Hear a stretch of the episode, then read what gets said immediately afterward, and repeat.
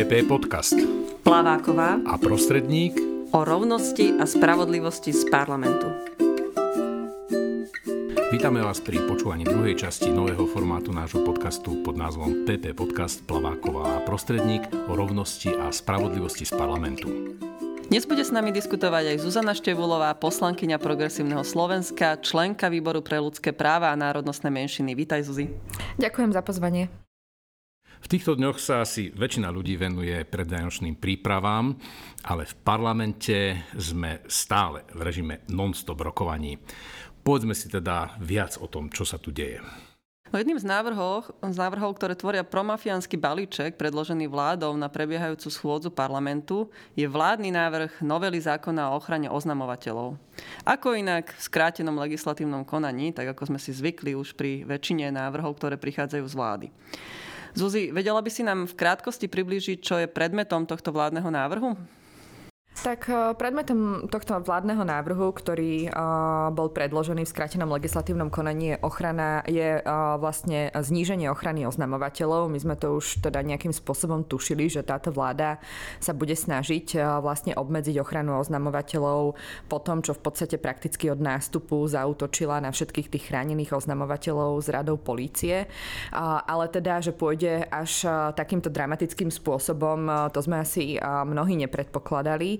Treba povedať, že ak by bol tento zákon prijatý, bol by to výrazný zásah minimálne do práv polície a príslušníkov a príslušníčok policajného zboru, pretože tento zákon nie len, že vylučuje z ochrany oznamovateľov práve policajtov a policajtky, ale ešte je aj retroaktívny v tom zmysle, že by odobral už pridelenú ochranu tým, ktorí ju teda majú, k čomu sa vlastne vyjadril aj generálny prokurátor Maro Žilinka. Okrem toho sa tam zavádza aj možnosť zamestnávateľa vlastne podať odvolanie alebo teda opravný prostriedok proti tomu rozhodnutiu o, priznaní ochrany oznamovateľov a teda nejaké ďalšie veci, ale najvýznamnejšia je tá, to oslabenie tej ochrany a to vyňatie celej jednej skupiny vlastne zamestnancov štátu spod ochrany oznamovateľov. Ja by som ešte možno pár slov k tomu skrátenému legislatívnemu konaniu, že mňa teda mimoriadne prekvapilo, akým spôsobom argumentoval minister spravodlivosti Boris Susko, ktorý tvrdil, že teda je tu nejaké zneužívanie tejto ochrany oznamovateľov. A keď som sa ho pýtala na to, že aká inštitúcia, súd alebo akýkoľvek iný orgán konštatoval toto zneužívanie, tak samozrejme nevedel odpovedať. Nakoniec z neho vyšlo, že oni si to tak myslia. Ako vnímaš takéto vôbec počínanie ministra spravodlivosti? Spravodlivosti a takú, takýto spôsob obhajoby um, zákonov a teda skráteného legislatívneho konania, ktoré má byť mimoriadným nástrojom uh, v legislatívnom procese? Tak je smutné, že si jednak vybrali skrátené legislatívne konanie, pretože ochrana oznamovateľov je teda proti spoločenskej činnosti je téma, ktorá je aj témou Európskej únie. Máme na to jednotnú legislatívu, čiže nie je to len náš nejaký slovenský výmysel, ako by povedala táto vláda. A vzhľadom na to, že to má takú, taký význam, jednak legislatívny, jednak ten európsky rozmer, jednak, že Slovensko má naozaj historicky za 30 30 rokov existencie tejto republiky vieme, že tá korupcia je jeden z najvýznamnejších problémov, s ktorým sa tu non-stop boríme, tak tá ochrana oznamovateľov tu má extrémny uh, význam. Čiže vzhľadom na všetky tieto aspekty uh, podľa mňa sa nedá meniť zákon o ochrane oznamovateľov v skrátenom legislatívnom konaní bez toho, uh, aby k nemu bola riadna, verejná, dlhodobá, aj laická, aj odborná diskusia. A proste to, že to robia takýmto spôsobom cez skrátené legislatívne konanie, ani nie po tom, čo sú dva mesiace pri moci, v podstate svedčí, že ich úmyslom nie je zlepšovať tú legislatívu, ale ich úmyslom je pomstiť sa, urobiť odvetné opatrenia voči ľuďom, ktorí svedčili proti ním alebo ich spolupracovníkom a prosto zabrániť tomu, aby čestní ľudia, ktorí ešte vlastne pre tento štát alebo pre nejaké firmy pracujú, v budúcnosti reportovali to protispoločenské a korupčné správanie. A predpokladám, že keďže táto vláda má pred sebou 4 roky, tak robia aj s tým cieľom, aby teda nejaké ich pochybenia ostali neodhalené. Áno.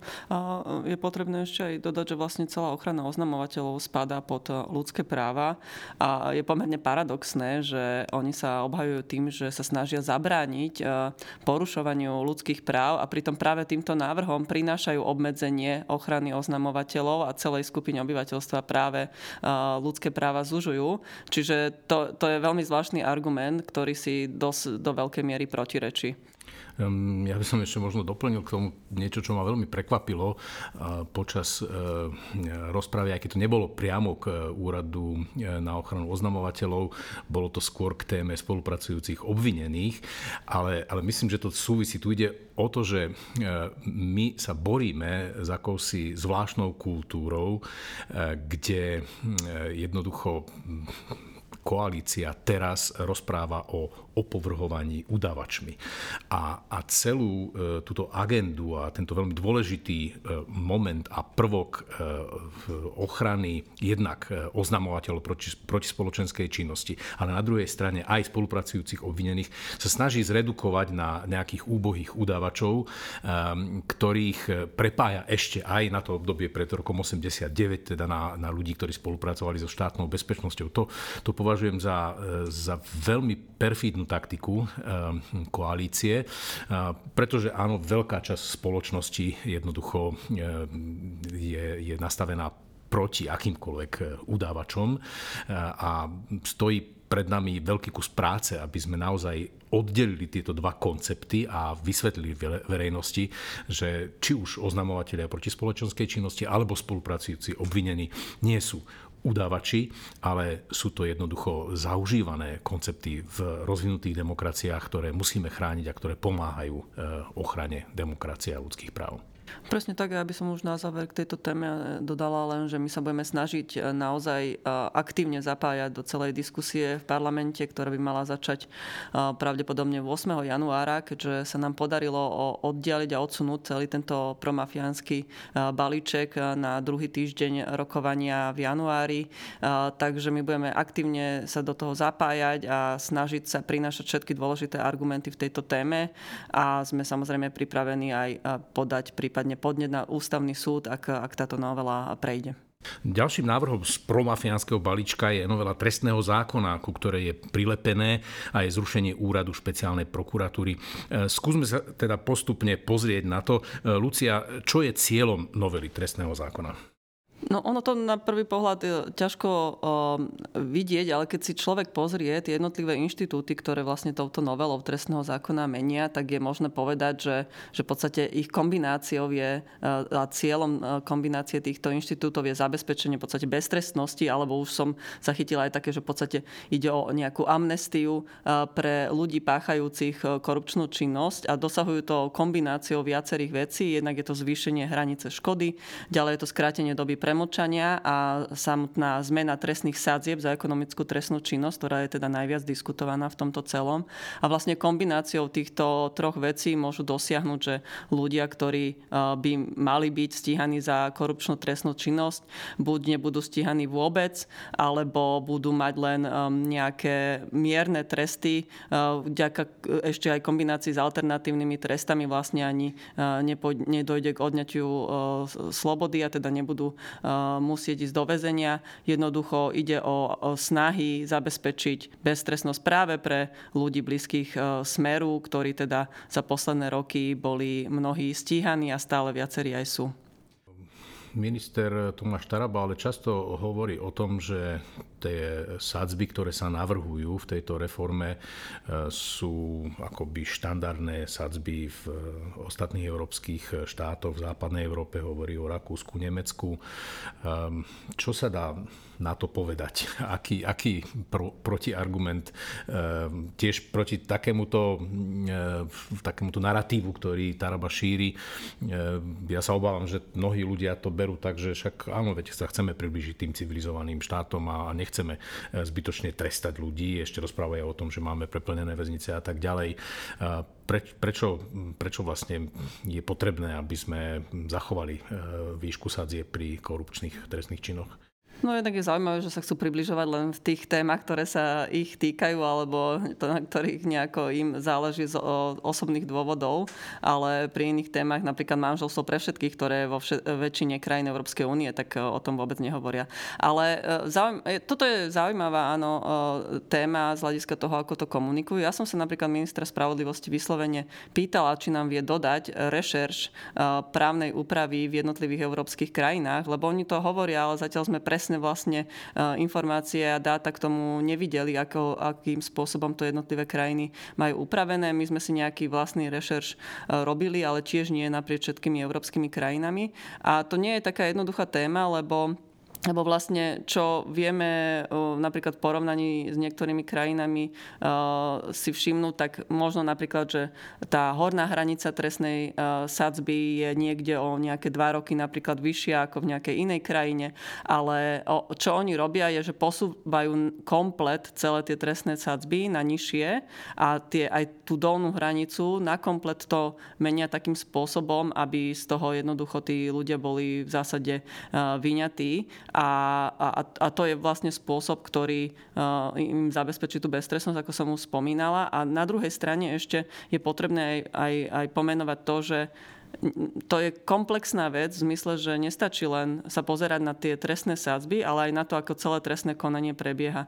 Keď sa porovnávame s krajinami, kde napríklad je oveľa efektívnejšie uh, trestné konanie, kde vlastne je väčšia pravdepodobnosť aj, že rýchlejšie a efektívnejšie budú ľudia odsudení za ekonomickú trestnú činnosť v porovnaní so Slovenskom, kde naozaj sa tie prípady ťahajú roky, tak, tak to tiež na to zásadným spôsobom vplýva. Ale ja by som v prvom rade naozaj aj chcela vidieť od nich e, presne tie e, informácie a ten rešerš, z ktorého vychádzajú, pretože e, veľa o tom hovoria, ale zatiaľ sme nič nevideli.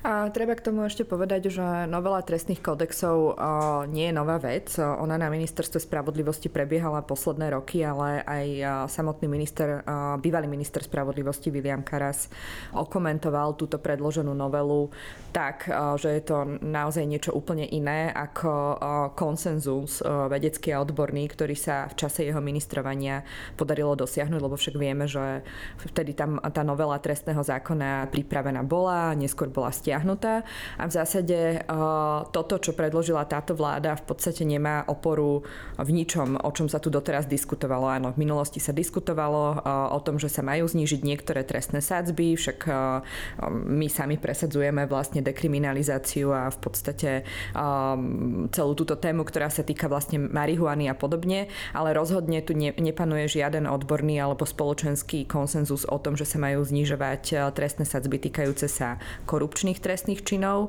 alebo napríklad e, tým, e, že oni vlastne zásadne zvyšujú aj hranice výšky škody, sa dostaneme pri nejakých trestných činoch, ktoré sa týkajú subvenčných podvodov, vlastne k tomu, že tieto pomaly sa e, stanú priestupkom alebo prosto budú len na tej veľmi spodnej hranici ukladania trestu odňatia slobody, čo je zase ďalší problém. A takýmto spôsobom, tým, že je to veľmi komplexná téma, oni v podstate idú do toho, že jednak nastavia príliš uh, vysoko tie hranice, to znamená, že mnohí ľudia, ktorí uh, aj teda sa dopúšťajú tej korupcie alebo toho okradania alebo porušovania záujmov Európskej únie, nám zrazu spadnú len do prečinu a zároveň chcú vlastne reformovať aj ten inštitút uh, prepadnutia majetku, kde chcú zabrániť tomu, aby ľuďom, ktorí sú usvedčení z týchto korupčných trestných činov, vlastne ten majetok prepadával mal, čiže budú jednak krátko vo vezení, ak vôbec, a jednak vlastne ten majetok, ktorý nadobudli z tejto trestnej činnosti, možno aj ostane nedotknutý. A to je na tom úplne Áno, zvrátené. toto je dôležitá téma aj z pohľadu práve Európskej únie, ktorá teda uh, má tak nastavený systém, že vo vzťahu k dotáciám a teda grantom uh, zdrojom európskych uh, financií musí byť zabezpečená dostatočná aj trestnoprávna ochrana pred ich zneužívaním a v podstate ako keby krádežou dotácií situácií. A, a to sa tu už e, dostáva mimo tej hranice, ako by to malo byť nastavené, avšak prichádzajú aj hlasy, či už Európska prokuratúra alebo e, e, vice, podpredsednička Európskej komisie, kde, kde vlastne vidíme, že to pozorne sledujú a môže to mať následky vlastne aj vo vzťahu k samotnému poskytovaniu týchto zdrojov. Ja by som to možno zhrnul do toho, že keď sa tu hovorí o ľudských právach, tak, tak beztrestnosť nie je ľudským právom. Ľudským právom je prístup k rýchlemu konaniu, e, v, aj pokiaľ ide o trestné činy a všetko stále. A to je problém, ktorý máme na Slovensku e, a, a teda netreba riešiť e, a vybavovať niekomu nejakú beztrestnosť. K novele trestného zákona je prilepený aj návrh na zrušenie úradu špeciálnej prokuratúry. Zuzana Lucia, čo by prijatie takéhoto návrhu znamenalo a čo plánujeme robiť, aby sme tomu zabránili? No, možno na úvod by som povedala, že úrad špeciálnej prokuratúry funguje na Slovensku už vlastne 20 rokov a venuje sa ten najzávažnejšej e, e, ekonomickej trestnej činnosti korupcii, ale aj organizovanému zločinu a naozaj len malú časť vlastne um, veci, ktoré spadajú pod neho, sa týka práve tých e, smerackých ľudí, keď to takto môžem povedať. A v posledných rokoch teda úspešne priviedol viaceré prípady um, pred súd, kde boli aj odsúdení nejakých, myslím, že to je 40 prípadov, uh, ktoré úspešne skončili a sú tam rozrobené desiatky ďalších. A to je práve to, čo Roberta, Robertovi Ficovi vadí, pretože dokým sa to nedialo, dokým um, vlastne sa to nedotýkalo aj ľudí blízkych smeru, tak úrad špeciálnej prokuratúry nikomu nevadil. No a treba tiež povedať, že znova tu sledujeme zrušenie dôležitého orgánu činného trestnom konaní, čo podľa mňa nemá ani vlastne obdobu na Slovensku v skrátenom legislatívnom konaní, kde sa teda bavíme o tom, že sa ide zrušiť nejaká inštitúcia, o čom tu vlastne neprebehla žiadna verejná diskusia, žiaden odborný konsenzus tu neexistuje a vláda ide mocensky zasiahnuť do fungovania prokuratúry a túto, ten, túto špeciálnu prokuratúru zrušiť. A to je podľa mňa fakt, že úplný nonsens. Ja si nepamätám ani, že by za Mečiara sa niečo takéto vôbec dialo. A, a to je možno aj potrebné ľuďom pripomínať, že však každý môže mať rozličné názory, jednak na fungovanie úradu špeciálnej prokuratúry na Daniela Lipšica, ktorý je teda trňom v oku Robertovi Ficovi a jeho vláde, ale prosto inštitúcia sa neruší tak a hlavne teda inštitúcia, ktorá funguje 20 rokov a má výsledky a je dôležitou súčasťou trestného konania, sa neruší tak, že z jedného dňa na druhý príde minister spravodlivosti do parlamentu a predloží novelu trestného zákona v skrátenom legislatívnom konaní bez akejkoľvek diskusie. Čiže to potom automaticky podľa mňa svedčí a usvedčuje túto vládu, že ich cieľom nie je ani to, ako sa odvolávajú na nejaké imaginárne rozsudky ústavného súdu, ktoré neexistujú a nepreukazujú to, čo hovoria, alebo o, ja neviem, na aké smrte a porušenia ľudských práv, ktoré má mať na svedomí úrad špeciálnej prokuratúry, ale v skutočnosti ich tento postup usvedčuje z toho, že ich cieľom je v podstate len odveta. Áno, a to je zaujímavé, ako sa odvolávajú naozaj na rozhodnutia ústavného súdu, nejakých 26 prípadov spomínajú, z ktorých inak je len čas sa týka úradu špeciálnej prokuratúry, ale to, že v danom období ústavný súd rozhodol v ďalších 1500 prípadoch o porušení základných práv a slobod, ktoré sa týkajú napríklad konaní voči, teda sú to rozhodnutie voči súdom alebo voči prokuratúre ako takej, tak to ich nezaujíma. Oni si úplne vytrhnú z kontextu čokoľvek, čo potom zneužívaniu tej argumentácii. A vlastne už sa v celej tejto veci ozvali aj kritické hlasy priamo znútra prokuratúry, či už rada prokurátorov alebo rôzni krajskí prokurátori a prokurátorky, ktorí teda upozorňujú na to, že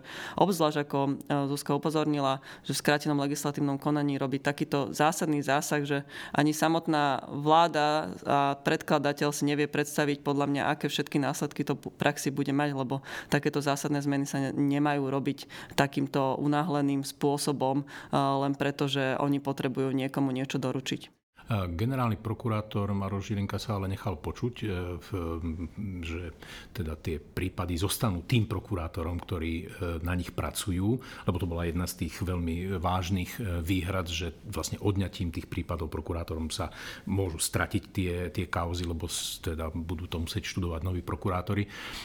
Možno toto vyhlásenie Maroša Žilinku brať ako, ako malý úspech toho tlaku, ktorý vyvíjame jednak v parlamente, ale aj pomocou, e, s pomocou občianskej verejnosti. E, je to niečo, čo hodnotíte pozitívne? Nie. V zásade So všetkou úctou k funkcii generálneho prokurátora ja mám pocit, že v týchto veciach Maro Žilinka dáva vyhlásenia také, aká je momentálne politická nálada a podľa toho, kto je pri moci. Treba povedať, že ak teda cieľom zrušenia USP je to, aby prípady ponechali um, špeciálnym prokurátorom, tak potom naozaj nerozumiem, na čo sa USP ide teda rušiť, keby som už teda aj sa chcela zhodnúť s touto vládou, že je to treba. Čiže to mi príde úplne, úplne absurdné a mám pocit, že je to súčasť len tej stratégie vlády, ako rozriediť uh, tú verejnú diskusiu a vlastne zlomiť ten odpor v uliciach. A, a ja by som ešte k tomu dodala, že to prináša podľa mňa aj ďalší prvok zmetočnosti do celého toho procesu príjmania tohto návrhu, pretože vláda jednoznačne dookola komunikovala, že tie prípady budú jednoducho odobraté a budú rozdelené po krajských prokurátoroch a prokurátorkách.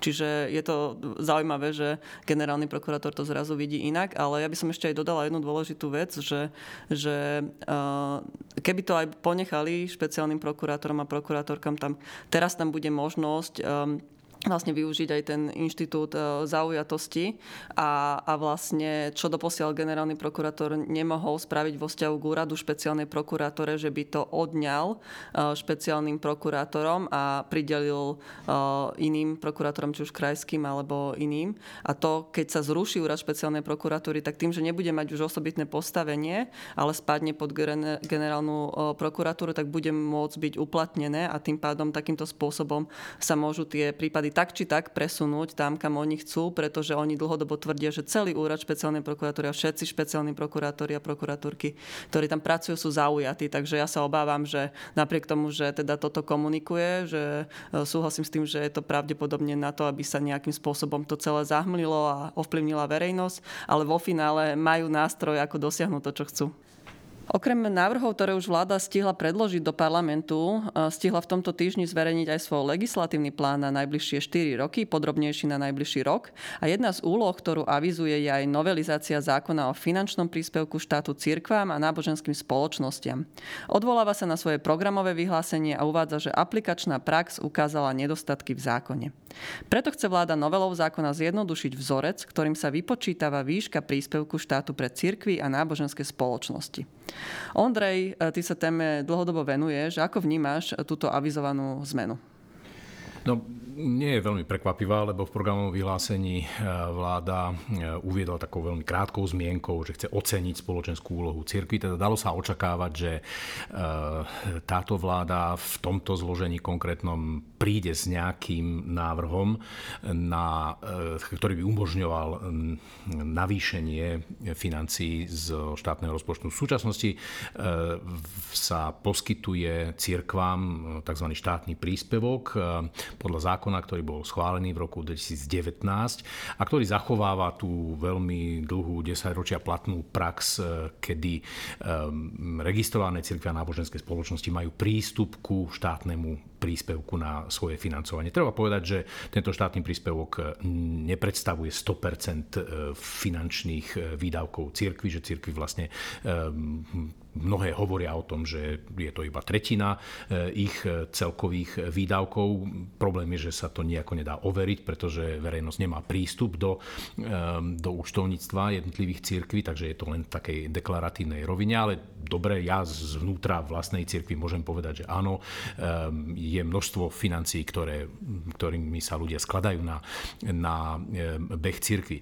Ale problém, ktorý, ktorý ja vidím v tomto navyšovaní štátneho príspevku eh, registrovaným cirkvám a náboženským spoločnosťam je v inej veci. Eh, je v tom, že, že eh, tá konfesionálna mapa Slovenska sa mení. To nám ukazuje sčítanie ľudu, ktoré sa pravidelne robí každých 10 rokov a zistuje sa tam aj náboženská príslušnosť obyvateľov Slovenskej republiky. No a v, za tých posledných 30 rokov, ako sa tieto sčítania robia, sa ukázalo, že e, tie e, tradičné cirkvy, ktoré sú registrované, e, strácajú počet svojich veriacich. Máme tu ale rastúci počet ľudí, ktorí sú bez vyznania a zároveň máme rastúci počet obyvateľov, obyvateľiek Slovenska, ktorí sa hlásia k novým, na Slovensku nie tradičným vierovýznaniam vo svete samozrejme starým náboženstvám, ale na Slovensku v dôsledku migrácie sú to, dalo by sa povedať, nové náboženské tradície. No a, a čo teraz vlastne tento návrh zákona, alebo teda ten zámer, ktorý deklarovala vláda, spôsobí? No spôsobí to, že prístup k, v, prístup k príspevku z verejných financií budú mať stále len tie e, dávno registrované e, církvy a náboženské spoločnosti na Slovensku. Zatiaľ, čo tie nové tento príspevok nebudú mať, pretože máme veľmi diskriminačným spôsobom nastavený e, spôsob registrácie nových církví a náboženských spoločností a zároveň ten rastúci počet ľudí bez náboženského vyznania bude ako keby znevýhodnený v tom, pretože tie verejné financie budú plynúť do církví a náboženských spoločností, ktoré ktoré tu vždy boli a ktoré si chránia akoby tento, e, tento monopol. Teda e, ja tu vidím e, akoby akúsi strnulosť v tej politike štátu vo vzťahu k cirkvám a náboženským spoločnosťam, ktorá vôbec nereflektuje modernizáciu spoločnosti, ktorá spočíva v týchto dvoch elementoch. Jednak, že rastie počet ľudí bez náboženského vyznania a že tu máme rastúci počet ľudí, ktorí sa hlásia k nejakým novým náboženským tradíciám, a, a tí ale ako keby boli vynechaní z tohto, z tohto mechanizmu.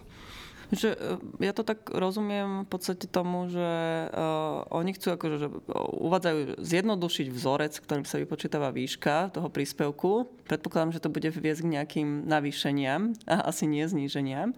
A, a toho dôsledkom bude vlastne to, že tá priepas a tá diskriminácia voči iným uh, náboženským význaniam sa vlastne prehlbí. A to už e, začína byť dosť značný problém, pretože naozaj jednak e, čas ľudí nemá šancu vôbec byť súčasťou tej registrovanej e, cirkvi alebo náboženskej skupiny, ku ktorej sa hlási. A zároveň naozaj sa tu vytvára takáto značná nerovnosť, teda ona je dlhodobo vytvorená, ale takýmto spôsobom, keď sa ešte prehlbuje, tak, tak je to problém. A čo, čo sa podľa teba dá s tým robiť, alebo ako by to malo smerovať, ako, ako by to malo vlastne vyzerať, tak aby bola zabezpečená um, tá rovnosť a nediskriminácia? No, riešením určite nie je e, posilňovanie toho spoločenského monopolu cirkví, ktoré e, preukázateľne upadajú, strácajú podporu vo verejnosti postupne. Riešením je e, odpojenie církvia náboženských spoločností od závislosti na verejnom financovaní a hľadanie nového modelu. V progresívnom Slovensku o tom hovoríme dlhodobo, že tento model, ktorý, ktorý máme, ktorý sme zdedili vlastne ešte z čas, z čas komunizmu, nie je dobrý, vytvára nezdravú závislosť, zájomnú závislosť cirkvi na štáte a takisto e, vytvára príležitosť na ingerenciu štátu do, e, do toho, čo sa deje v cirkvách. To je veľmi nezdravý stav. Takže riešenie je e, prísť s novým modelom, kde financovanie cirkvi, pokiaľ ide o tú ich základnú prevádzku, pretože ten, ten príspevok, tak ako je teraz nastavený, cirkvi používajú predovšetkým na svoju základnú prevádzku, na platy e, duchovných a na prevádzku svojich e, administratívnych ústredí, čo je strategicky veľmi nerozumné. Že ak máte nejakú organizáciu, ktorá, ktorej základný chod je závislý na financovaní zvonka, tak ste veľmi zraniteľní. Takže aj v záujme cirkvi je, aby E, budovali mechanizmy, ktorými túto svoju základnú činnosť dokážu financovať z príspevkov svojich členov. Na druhej strane, ja to stále hovorím a máme na tom zhodu aj v progresívnom Slovensku, ak e, akákoľvek církev robí e, výkony vo verejnom záujme, má mať prístup ku verejným financiám ako ktorýkoľvek iný neštátny subjekt, ktorý takúto činnosť vykonáva. Čiže toto je smer, ktorý my navrhujeme a, a ktorý, ktorý, o ktorom budeme hovoriť a ak by sme mali príležitosť, aj ho budeme presadzovať.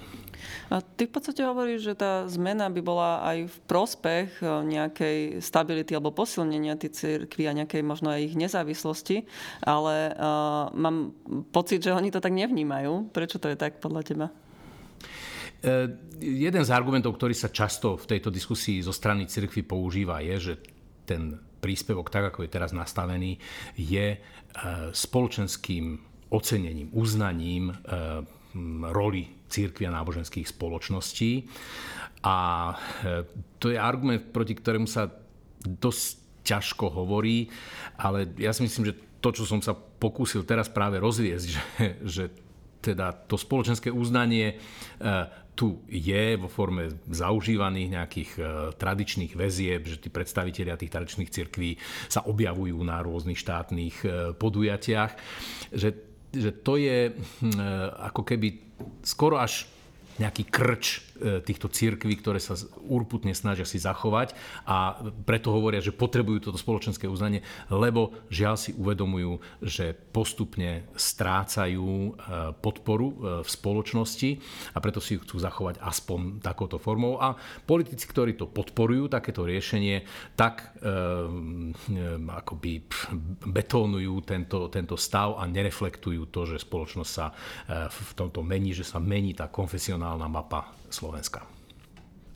Na záver by sme mohli eh, sa vrátiť k nášmu ľudskoprávnemu výboru, na ktorý sme si nedávno pozvali iránskeho spisovateľa Farhada Babajho, aby sme s ním diskutovali o právach žien v Iráne. Zuzana, ty si toto pozvanie iniciovala. Čo ťa k tomu viedlo a ako hodnotíš vystúpenie pána Babajho na zasadnutí výboru? Tak viedlo ma k tomu hlavne to, že pán Babaj mm, žije vlastne v Bratislave, pretože Bratislava sa rozhodla vstúpiť do projektu miest, medzinárodných miest, ktoré poskytujú vlastne ochranu ľuďom, ktorí píšu, sú teda spisovateľi alebo spisovateľky alebo umelci a sú prenasledovaní z dôvodu svojej činnosti. A vlastne je to prvý raz v histórii Slovenska, čo sa Bratislava stala mestom azylu pre takéhoto prenasledovania prenasledovaného človeka. Je práve tento iránsky spisovateľ, ktorý sa postavil aj na podporu vlastne toho hnutia iránskych žien po smrti Mahsi Amíniovej a za to bol vlastne aj zatknutý. Zároveň jeho knižky, ktoré nie sú ako keby protirežimné, ale prosto píšu napríklad o láske a podobne, nemohli v Iráne vykázať, vychádzať, boli cenzurované a zakázané. Takže to mi prišlo ako jeden veľký počin jednak hlavného mesta Bratislava Bratislavy, ako aj mimovládnych organizácií, ktoré to dlhé roky pripravovali, najmä teda nadácia Milana Šimečku, Liga za ľudské práva, v ktorej som predtým pracovala. Ale tiež, akože musím povedať, aj štátnych orgánov, ktoré umožnili, že mu dali teda to vízum a povolenie na pobyt. Viem, že nebolo jednoduché to vybaviť a naozaj tie organizácie sa veľmi dlho snažili, aby presvedčili aj zodpovedných štátnych úradníkov o tom, že kto je táto osoba, že naozaj to bezpečie potrebuje a že to bude pre Slovenskú republiku dobré. A myslím si, že aj to, že sme ho pozvali na pôdu výboru práve v čase, kedy prebiehalo 16 dní aktivizmu proti rodovo podmienenému násiliu a jednak týchto 16 dní išlo vyvrcholiť vlastne ako každý rok tým 10. decembrom, čo je Medzinárodný deň ľudských práv, tak to vystúpenie malo v tomto svoj zmysel a som aj veľmi rada, že to bol, myslím, že po dlhom čase prvý ľudskoprávny výbor, ktorý bol uznašania schopný. Prišli vlastne aj poslanci a poslanci poslankyne vládnej koalície, ostali tam dokonca, vypočuli si, mali aj otázky, bolo vidno, že ich to zaujíma a vlastne sa nám na konci podarilo schváliť aj spoločné uznesenie jednohlasne, čo je asi jediné uznesenie, odkedy vlastne zasadol tento nový parlament, ktorého sme súčasťou, na ktorom sa mm, zjavne zhodla koalícia aj s opozíciou, kde sme vlastne odsúdili jednak násilie a prenasledovanie vlastne žien v Iráne a v Afganistane, ale aj v iných častiach sveta. Takže som rada, že aspoň táto jedna vec sa nám podarila? Mňa e, zaujímalo pri tom stretnutí e, to, ako sa on pozerá vlastne na, na vzťah e, náboženstva a tohto zasahovania do práv žien v súčasnej iránskej spoločnosti.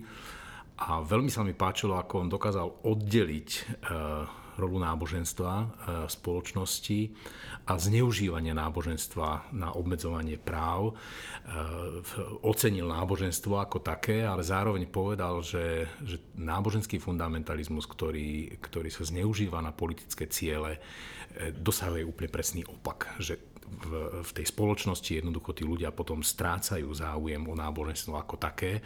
Takže to, toto sa mi veľmi páči a, a v tomto je to vlastne e, aj keď je to strašné povedať, že teda hovoríme o Iráne a, a človek sa nevyhne tomu, aby si nepoložil paralelu so snahami a vyjadreniami niektorých politických, ale aj náboženských predstaviteľov na Slovensku, ktorí prichádzajú s podobnými nápadmi, že ako by sa mali ženy obliekať alebo ako by sa nemali obliekať v spoločnosti, čoho sme boli svetkami. Našťastie teda sú to, sú to skoro ako keby úlety eh, niektorých politikov, ktoré verím, že nemajú šancu, ale to, že vôbec existujú ľudia, ktorí to verejne povedia a že, že majú nejaký politický mandát na Slovensku, tak to je, to je šokujúce. Je to podľa mňa aj pre nás taká eh, výstraha, aby naozaj sme vždy spozornili, keď sa takéto hlasy objavujú aj, aj eh, na Slovensku. Ale ja sa vždy pri... Keď počúvam naozaj um, akým spôsobom sú zásadným, zásadným spôsobom obmedzované práva žien a e, dievčat v niektorých krajinách, ako teda to bol teda príklad Iránu v tejto súvislosti, tak ja sa vždy zamýšľam nad tým, že čo ako Slovensko, ako krajina vôbec e, môžeme spraviť, aby sme akokoľvek prispeli k nejakej e, zmene aj, aj v takýchto režimoch. Vy to ako vnímate? Tak v prvom rade by Slovensko muselo byť aj aktivnejšie vlastne v, na tom medzinárodnom poli a pri presadzovaní témy ľudských práv na medzinárodnej úrovni. Nie je to podľa mňa vôbec jednoduchá otázka, vyžaduje si to aj veľmi dobrú diplomáciu.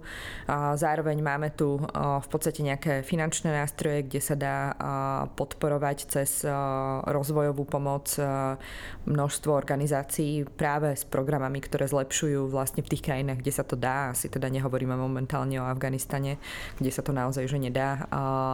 Teda podporovať tie organizácie, ktoré podporujú práva žien alebo vo všeobecnosti ľudské práva, však to sa nejakým spôsobom dialo aj u nás na Slovensku, minimálne v časoch mečiarizmu, kde vieme, že tá občianská spoločnosť bola udržiavaná aj preto, že mala aj podporu zo zahraničia priamu alebo nepriamu. Má to veľký význam. No a samozrejme aj tým, že v prípade, ak nám nám takíto ľudia prichádzajú, tak že sme pre nich bezpečným prístavom a naozaj im poskytujeme ten azyl a možnosť tu začať znova realizovať ten svoj život. Áno, a to, že Slovensko vlastne si buduje to povedomie, že musíme s takýmito ľuďmi, ktorí sú prenasledovaní, komunikovať, e, ja považujem za veľmi, veľmi významný krok e, dopredu a e, na tom, na tom treba budovať, treba o tom hovoriť a preto je fajn, že, že si e, pána Babaj ho pozvala na ľudskoprávny výbor. Asi sme vyčerpali naše témy. Zuzana, ďakujeme ti veľmi pekne, že si opäť sa pridala a prispela do nášho podcastu. A s Luciou vám teraz prinesieme ešte niekoľko aktuálnych správ z ľudskoprávneho diania, ktoré by vám nemali uniknúť. Ešte raz ďakujem za pozvanie. LGBT plus menšina čeli ďalším útokom zo strany ruskej vlády. Najnovšie ruský najvyšší súd uznal medzinárodné hnutie LGBT za extremistické a zakázal jeho činnosť. Vyhovel tak žiadosti Ministerstva spravodlivosti, podľa ktorého toto v skutočnosti neexistujúce hnutie podnecuje sociálne a náboženské nezhody. Toto rozhodnutie môže vystaviť ľudí identifikujúcich sa s LGBT plus komunitou hrozbe trestného stíhania. Útoky ruského režimu voči LGBT plus menšine sa stávajú čoraz absurdnejšími. Minulý mesiac ruský televízny kanál odstránil dúhu z hudobného klipu a Ruská duma v reakcii vyhlásila, že medzi dúhami a LGBT plus menšinou neexistuje žiadne prepojenie.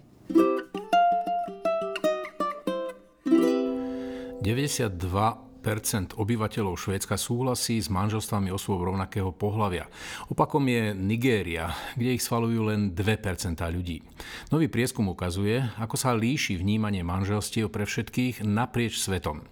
Napríklad v Spojených štátoch amerických sú názory rozdelené podľa politických a demografických línií, pričom mladší dospelí a demokrati sú pravdepodobnejší podporovatelia. V Európe sú krajiny ako Švédsko, Holandsko a Španielsko silnými podporovateľmi, zatiaľ čo v Poľsku a Maďarsku je podpora najnižšia. Prieskum zároveň ukázal, že vzdelanie, príjem a náboženská príslušnosť majú veľký vplyv na postoje k manželstvám osôb rovnakého pohľavia. Európsky súdny dvor potvrdil zákaz nosenia šatiek. Podľa nedávneho rozsudku môže verejná správa zakázať svojim zamestnancom a zamestnankyniam nosiť práci náboženské symboly. Rozhodnutie deklaruje, že takéto pravidlo nie je diskriminačné, ak sa vzťahuje na všetkých zamestnancov a zamestnankyne. Cieľom má byť vytvorenie neutrálneho administratívneho prostredia. Štáty však majú voľnosť pri formovaní neutrality verejnej služby. Nemecko pripravuje zákon, ktorý zjednoduší život transrodovým ľuďom. Vláda v Nemecku chce zrušiť zákon týkajúci sa podmienok tranzície a nahradiť ho zákonom o seba určení. Cieľom je uľahčiť doteraz znevýhodnenej skupine transrodových a intersexuálnych ľudí, ako aj ľuďom, ktorí sa necítia byť príslušníci žiadneho pohľavia, aby si sami určili svoju rodovú identitu. Súčasťou vyhlásenia je uistenie, že nový rodový záznam najlepšie zodpovedá vlastnej identite a že si človek uvedomuje dôsledky svojho rozhodnutia. Najvyšší súd v Spojených štátoch amerických potvrdil zákaz konverznej terapie pre maloletých v štáte Washington. Súčasný zákon zakazuje licencovaným terapeutom a terapeutkám pokúšať sa zmeniť sexuálnu orientáciu alebo rodovú identitu maloletých. Na Najvyšší súd preň bola podaná sťažnosť, odvolávajúca sa na porušovanie práv podľa prvého dodatku americkej ústavy. Najvyšší súd tejto sťažnosti nevyhovel a tak zákaz zostáva v platnosti. Pápež František sa rozhodol zrušiť premlčanie v prípade obvinení vznesených voči známemu kňazovi a umelcovi Markovi Rupnikovi. Tento krok umožňuje, aby sa otvoril proces s dnes už bývalým jezuitom. Čeli obvineniam, že v 90. rokoch sexuálne a psychicky zneužíval ženy v komunite Loyola vo svojom rodnom Slovinsku. Pápežovmu rozhodnutiu predchádzal otvorený list piatich žien obetí Rupnikovho zneužívania zo slovinskej komunity. Rupnikové mozaiky zdobia aj viaceré kostoly na Slovensku. O tom, ako naložiť s jeho dielami, sa teraz po celom svete spustila vášnivá debata. Európsky parlament podporil uznávanie rodičovstva, ktoré by pomohlo LGBT plus ľuďom. Podľa nových pravidiel by platilo, že keď je niekto rodič v jednej krajine Európskej únie, mal by byť rodičom vo všetkých. Bez ohľadu na to, ako bolo dieťa počaté, ako sa narodilo alebo do akej rodiny patrí. Správa prešla hlasovaním Európskeho parlamentu, no pravidla musí ešte schváliť všetkých 27 členských štátov. Vetovať ich bude pravdepodobne Maďarsko a žiaľ asi aj Slovensko. Zmenu pravidel v Európskom parlamente podporili Hojsík, Viezik, Bilčík, Jurzica a Ďuriš Nikolsonová. A to je už všetko z dnešného vydania PP podcastu. Počúvate ho asi v predvianočnej dobe a tak vám prajeme, aby ste prežili sviatky plné pokoja, vzájomného rešpektu a úcty. Do počutia na budúce. Krásne sviatky prajem, do počutia.